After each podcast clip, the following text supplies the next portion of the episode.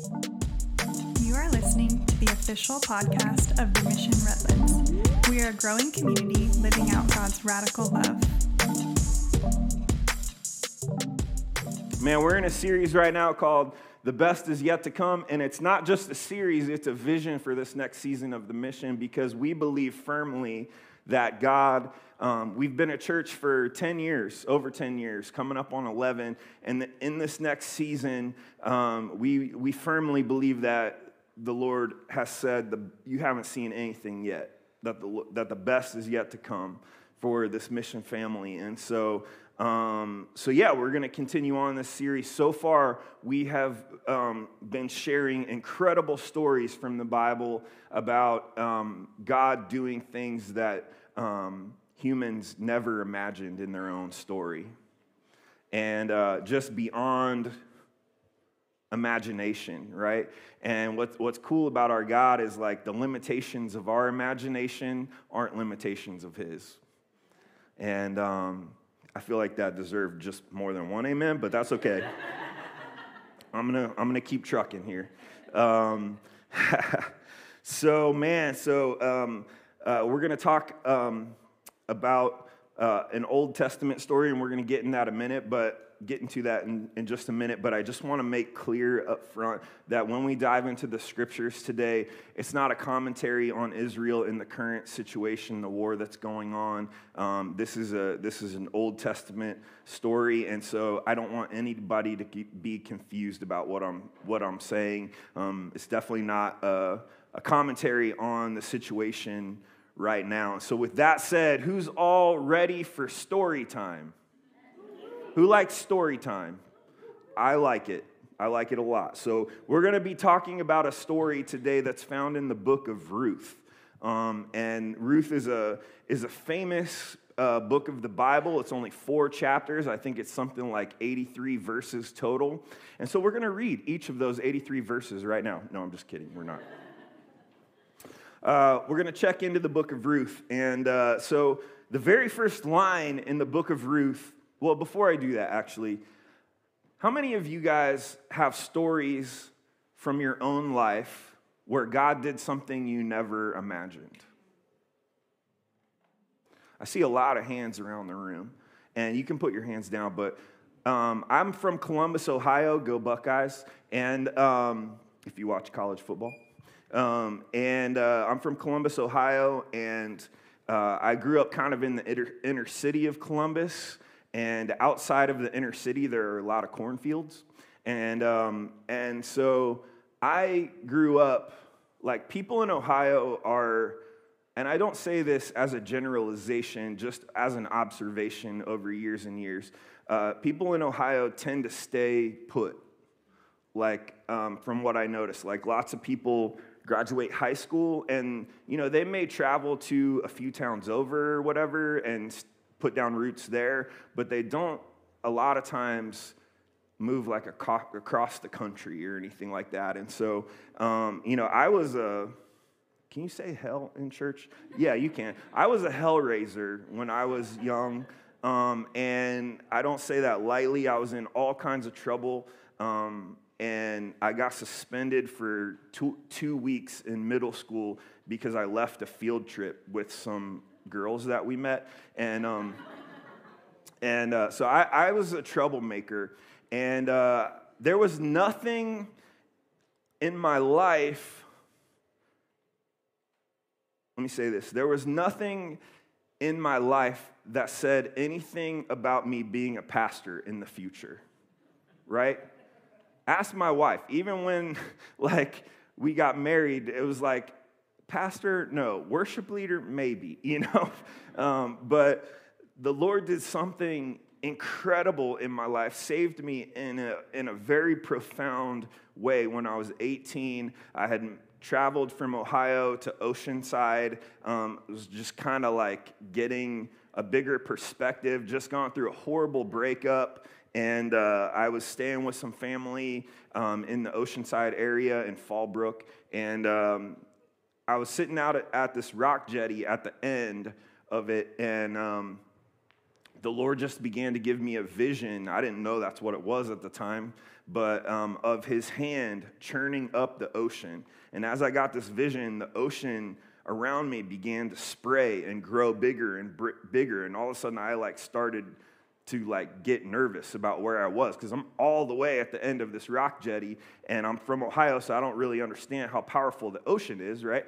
And um, and so I the Lord gave me this vision, and I said to the Lord right then and there, Lord, I, I see you. I believe you're real. I'll follow you the rest of my life. And, um, and a transformation that I can't even fully describe happened in that moment. It's not like all of a sudden I had no sin in my life or anything like that. It was like I had plenty of stuff to deal with, believe me. But, um, but this moment began a journey that I'm still on today.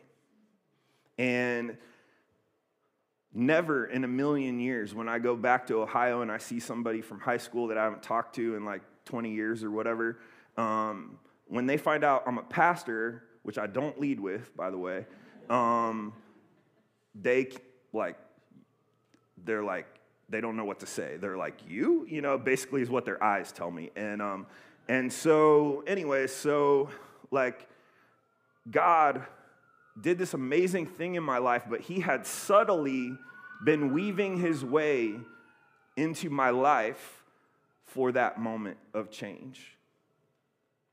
There were probably a million little moments that led to that moment that I didn't even notice.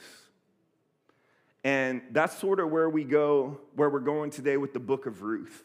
And so, um, uh, the very first line of the book of Ruth, uh, Ruth is in the Old Testament. Um, it's pretty early on, it's even before the Psalms and all that. Um, Ruth, uh, the first line in the book of Ruth indicates a time period. And it says this In the days when the judges ruled in Israel, a severe famine came up on the land. Now, I know you all have been in a deep dive of, ju- of the book of Judges, and, uh, and, but I, I, know you've been studying it and just like consuming it. And, um, but for those who haven't, let me just give you the broad strokes so that we can set up the book of Ruth appropriately. I'm having a lot of trouble with my words, sorry. Um, the book of Ruth takes place somewhere, wait, let me give you, oh yeah. The book of Judges is a very disturbing book. Anybody ever read the book of Judges before? Yeah, it's super disturbing.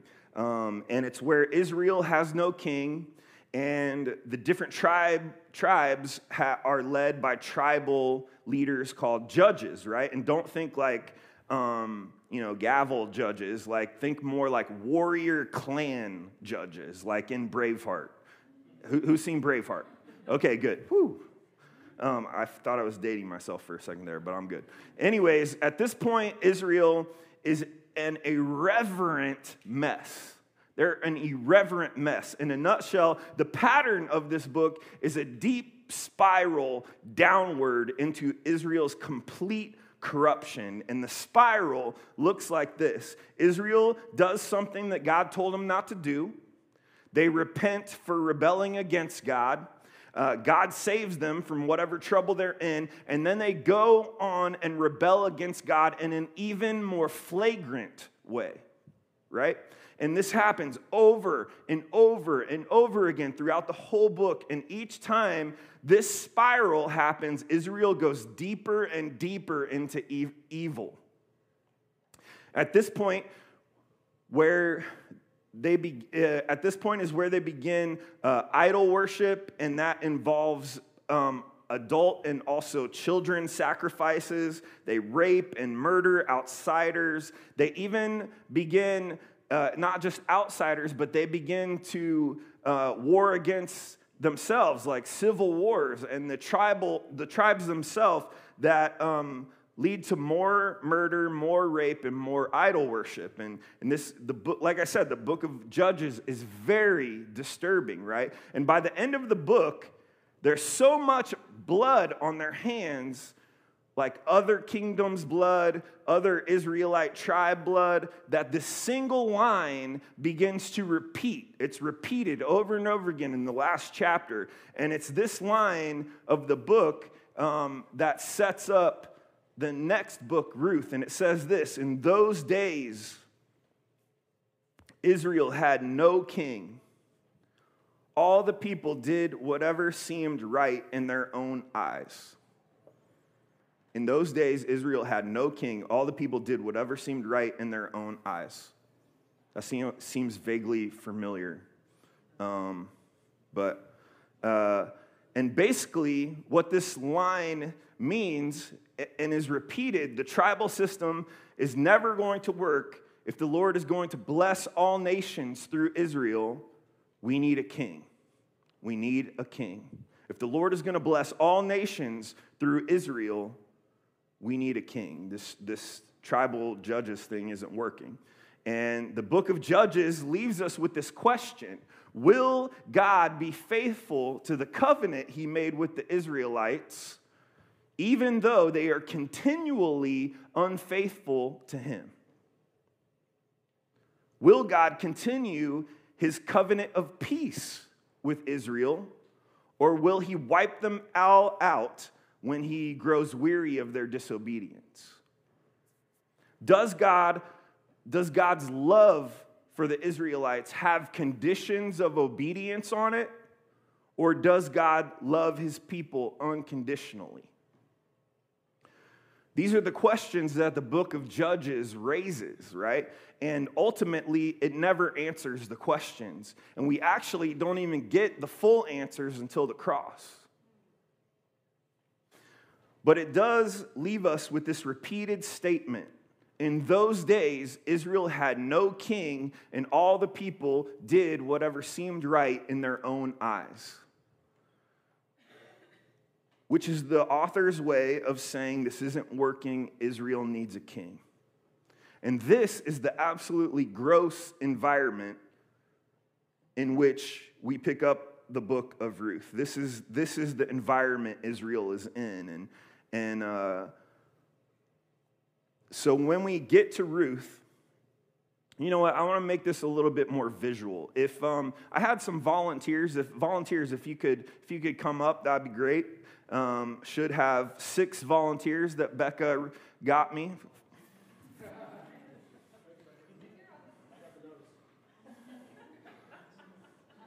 So I had th- three couples.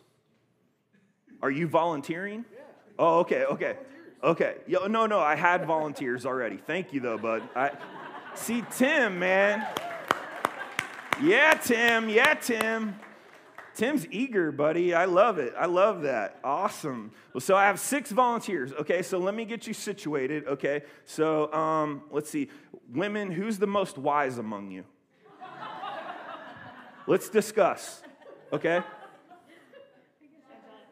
Okay, okay, Angelica, we're choosing you, okay? Other two women, sit right here, okay? Come over here. All right, okay, so let me introduce you to Naomi and, and uh, her husband, Elimelech. So, Presley, if you're still thinking of names, if it's a boy, I highly suggest Elimelech, okay? Um, and then you have uh, Naomi and Elimelech's two sons, okay? I, two sons right here, okay? All right, okay. Yeah, you guys are bros. All right, so Israel has fallen into so much decay that, like, that there's a massive famine going on. So, um, to find food, the people of Israel began to move and settle elsewhere to find where food wasn't so scarce. And uh, there, was a, there was a man named Elimelech. Raise your hand, Elimelech. Okay, Elimelech. And Naomi. They were husband and wife, right? And then they had two sons.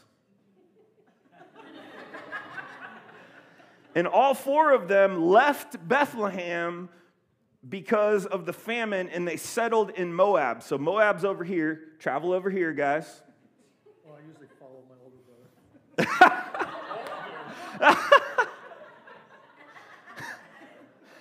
Okay, all right, all right. Stay here. Stay. Come, come closer to me so Owen can get you guys in the camera for people watching at home and for it to be ever recorded on YouTube. Um, now, the Moabites had their own gods and their own culture and were the sworn enemy of Israel, right? Which is very concerning. See Numbers 25 for an example. Uh, but nevertheless, the family moves to Moab, and there, Naomi's husband, uh, Elimelech, dies. So give me your best dying face. that was pitiful, bro. That was pitiful. That's like a, what's up? Okay, everybody scoot over here. So Elimelech's dead. We're not told why. We're not told why, right?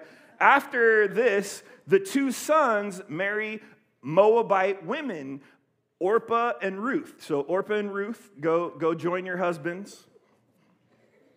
And about 10 years later, Naomi's sons die too. Give me your best dying face, guys. Okay, okay, that's pretty good. That's that that see that's how it's done, bro. That's how it's done. All right, you guys go ahead and take a seat.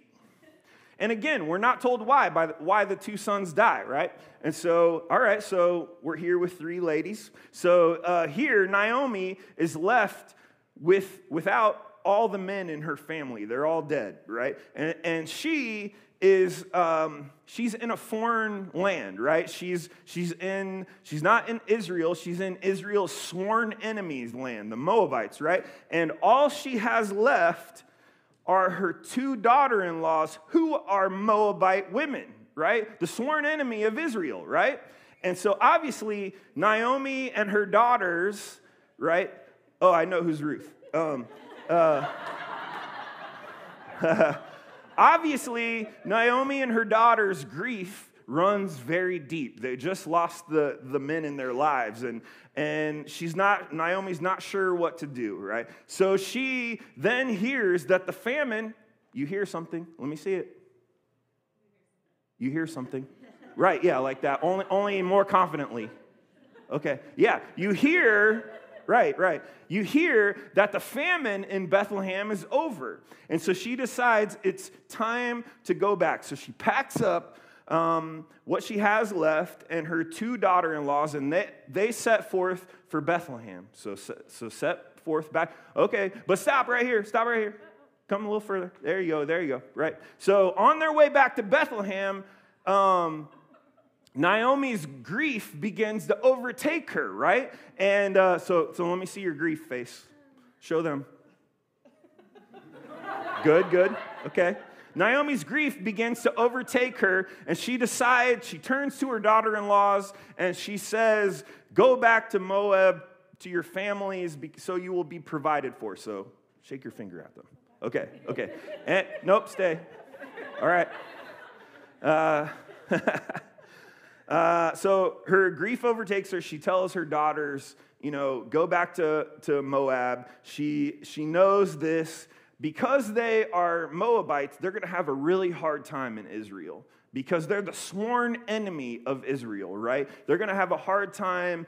Orpah and Ruth most likely will not remarry Naomi because, um, what's the polite way to say this? Um, she's on in years not Angelica, but Naomi, the biblical character. She's on in years. She probably won't remarry or bear any more children. And so um, this will lead the three of them to live in extreme poverty in Israel, right? And so, uh, in an act of mercy and out of her own grief, she tells her daughter in laws to go back. Um, to, her, to their parents' house in Moab, where they will be cared for and provided for, right? And Orpah's like, peace out. No, no, I'm just kidding. Both daughter in laws emotionally embrace Naomi and they will all weep together. Eh, but ultimately, Orpah decides to go back to Moab. Bye. After,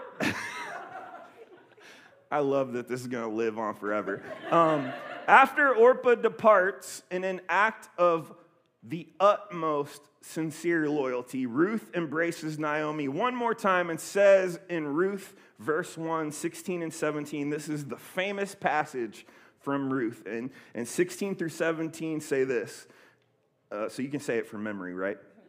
No, I'm just kidding. Okay, no. uh, don't ask me to leave you and turn back. Wherever you go, I will go. Wherever you live, I will live. Your people will be my people, and your God will be my God. Wherever you die, I will die, and there I will be buried. May the Lord punish me severely if I allow anything but death to separate us. So Naomi was deeply moved by this act of love and loyalty. She saw that Ruth meant what she said. So, not knowing what lay ahead of them, right, they continued on to Bethlehem together. Can we thank our volunteers? That, that, that right there is what you call some fine acting. Thank you guys, seriously. So, um, so Naomi and Ruth arrive at Bethlehem. I told you this is story time, right? This is story time. And uh, as expected, because Ruth is a Moabite and uh, Naomi is on in age, um, they are met with very, very real poverty, right?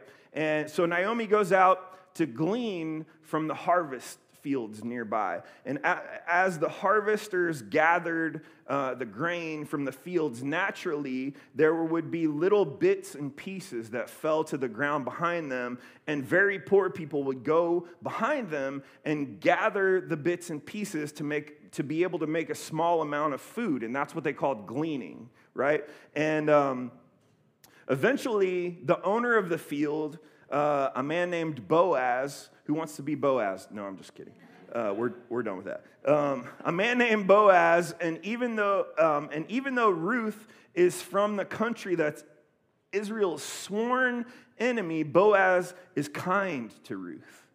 He's He's very kind, he's generous, and he lets her glean all that she wants with no trouble from his workers. Boaz goes on to instruct his workers to purposely leave some stalks of grain on, on the ground behind them so that Ruth can gather them and they can make more food. And Boaz allows her to even sit at his table and eat till she has her fill.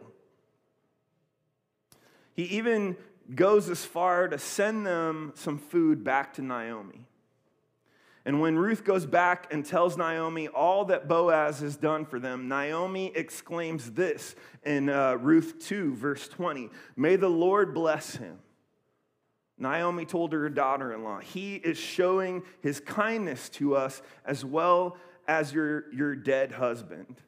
That man is one of our closest relatives, one of our family redeemers. Family redeemers. Keep that in your mind. This concept of a family redeemer, or as it's known in many other translations, it's called a kinsman redeemer. Kinsman redeemer. Kinsman redeemer is a cultural concept that is not something most people are familiar with.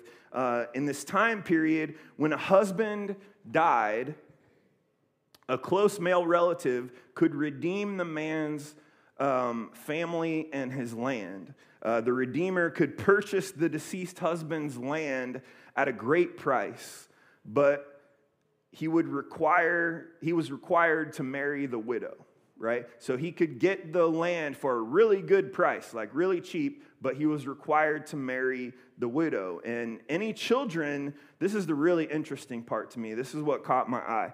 And any children that were birthed from the widow after that would carry on her deceased husband's name so that the family name could live on. You see how this concept, um, I mean, we don't talk about this concept, it, it may be slightly outdated. Um, so when Naomi says Boaz is one of her closest relatives, one of her kinsmen redeemers, you can see why that is so significant, right? Uh, it's a possibility of their poverty being lifted and her family name being carried on in a very real sense, right? Even more than that, it was the possibility of being placed within family again. Ruth had lost all of her blood relatives. And this was a possibility for her to be placed in family again. And, and from here on out, a beautiful love story unfolds between Boaz and Ruth. And uh, your homework assignment is to read the book of Ruth this week. Cool? Everybody agree? Okay, I'm taking a quiz next week. Um, and from here on out, this beautiful love story unfolds. And Boaz is a no nonsense farmer who's extremely generous and kind. And though Ruth is from another land, uh, from this account, we can see that she is loyal and an honorable woman, right? And eventually, Boaz redeems the land of Naomi's husband and her sons and marries Ruth, right? Uh, they have a son and name him Obed. Obed, another great name. Presley, if you're if you're if you're thinking if you're taking name suggestions. Um, Naomi lost her whole family. Really press into this with me. Naomi lost her whole family, and here she is restored back into family. And Naomi raised the boy Obed as her own son. She lost her husband, she lost her two sons, and Ruth and Boaz have a new son that carries on her family name. And she gets to be grandma and, and really be in the day to day of raising this child, Obed. And in the very last verse of this book, it makes an abrupt turn. It makes a really abrupt turn from the account of Ruth and Boaz to a list of genealogy.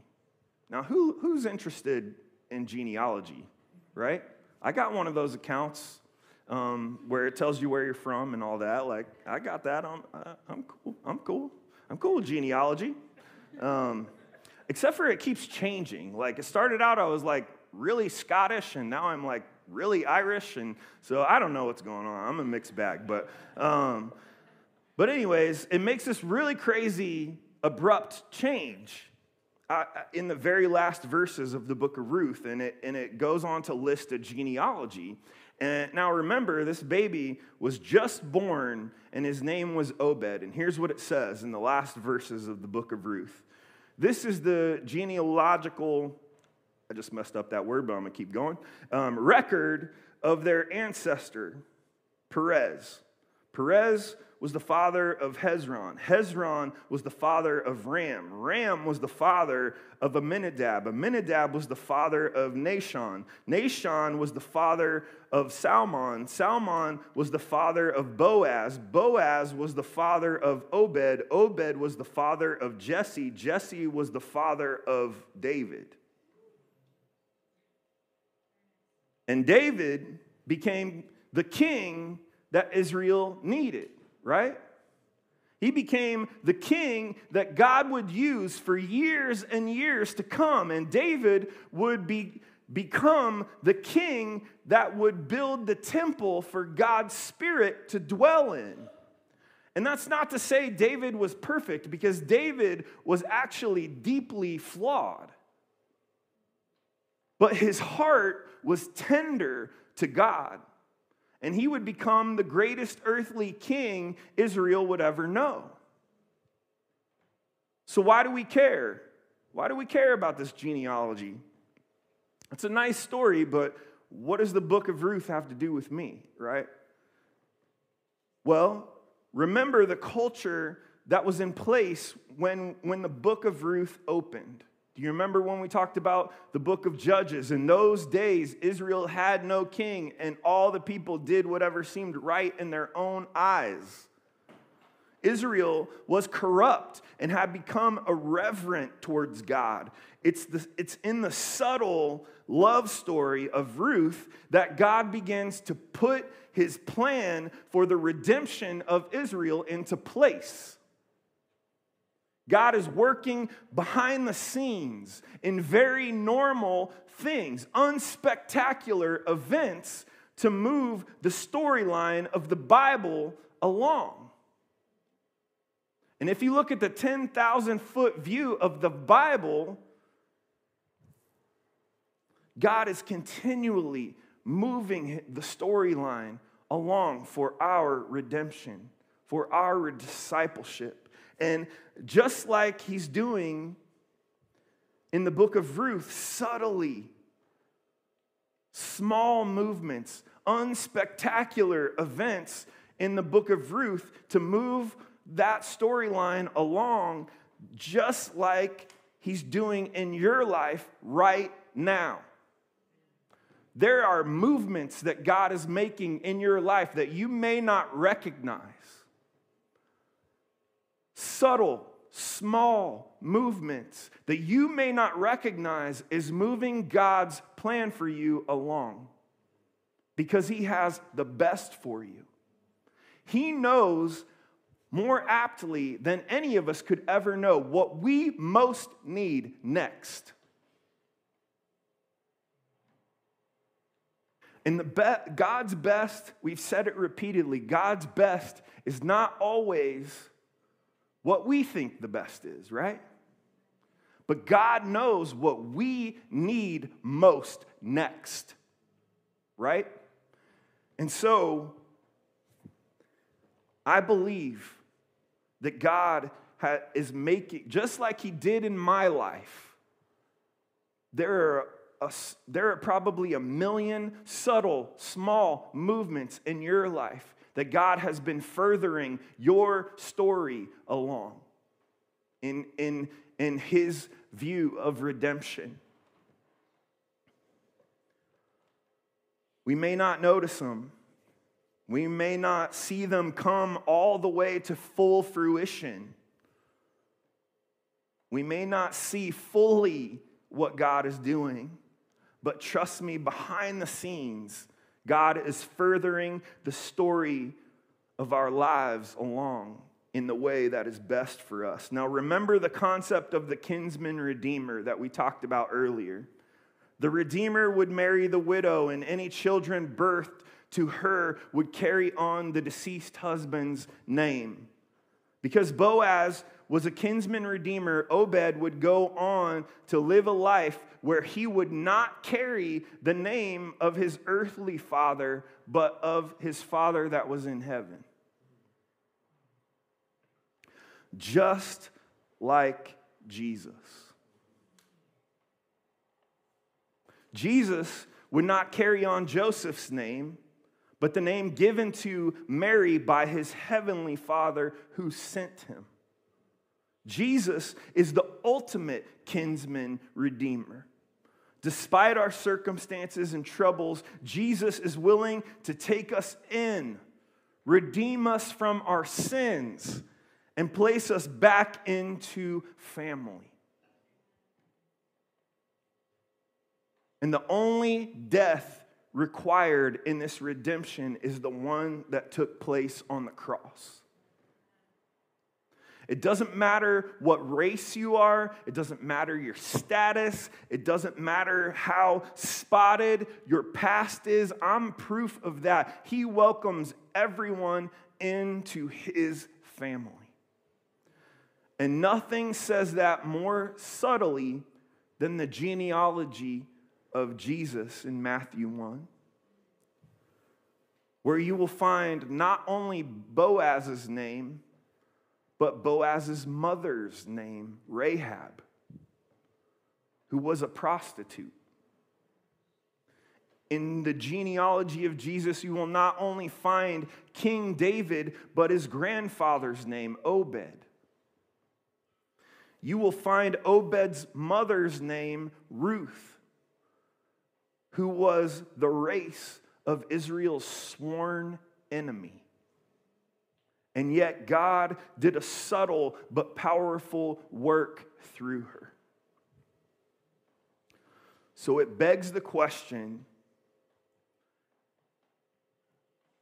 what may God be doing in your life right now that feels subtle? It doesn't really feel like a thing, but it might be a thing. The subtle work that God may be doing in your life, but if you can recognize it,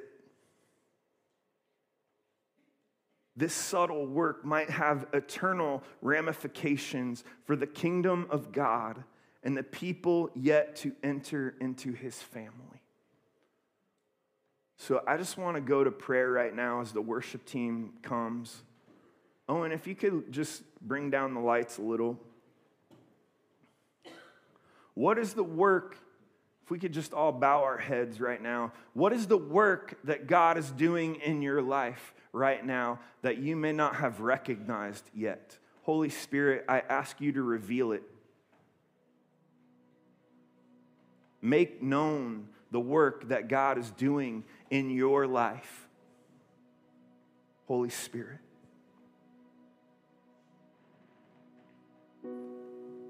Holy Spirit, reveal.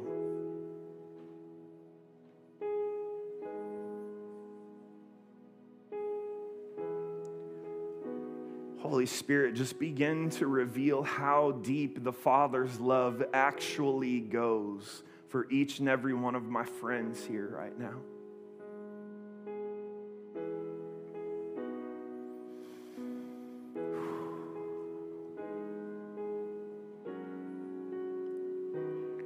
Ask you to reveal any work that you're doing that is the long game.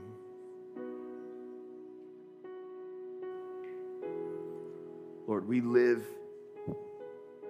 in an instant gratification world. We want to see results. We want to order a package and it be on our doorstep that same day. Who's got time to go to a store and buy a CD when we can just stream it on our phone the minute it comes out? Father, I ask you, Lord,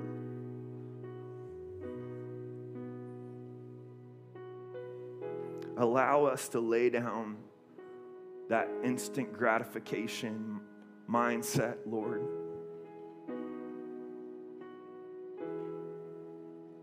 Move our hearts and our storylines towards the work that you are doing. Allow us not to stand in your way, Father but let us partner with you. No matter how subtle your work is, Lord, it has eternal ramifications. And so we just want to partner with the work that you're doing. So, Holy Spirit, once again, I ask you to reveal. Reveal the work that you're doing now or when the time is right. And we say yes. We say yes. Would you just say that with me? Yes. We say yes.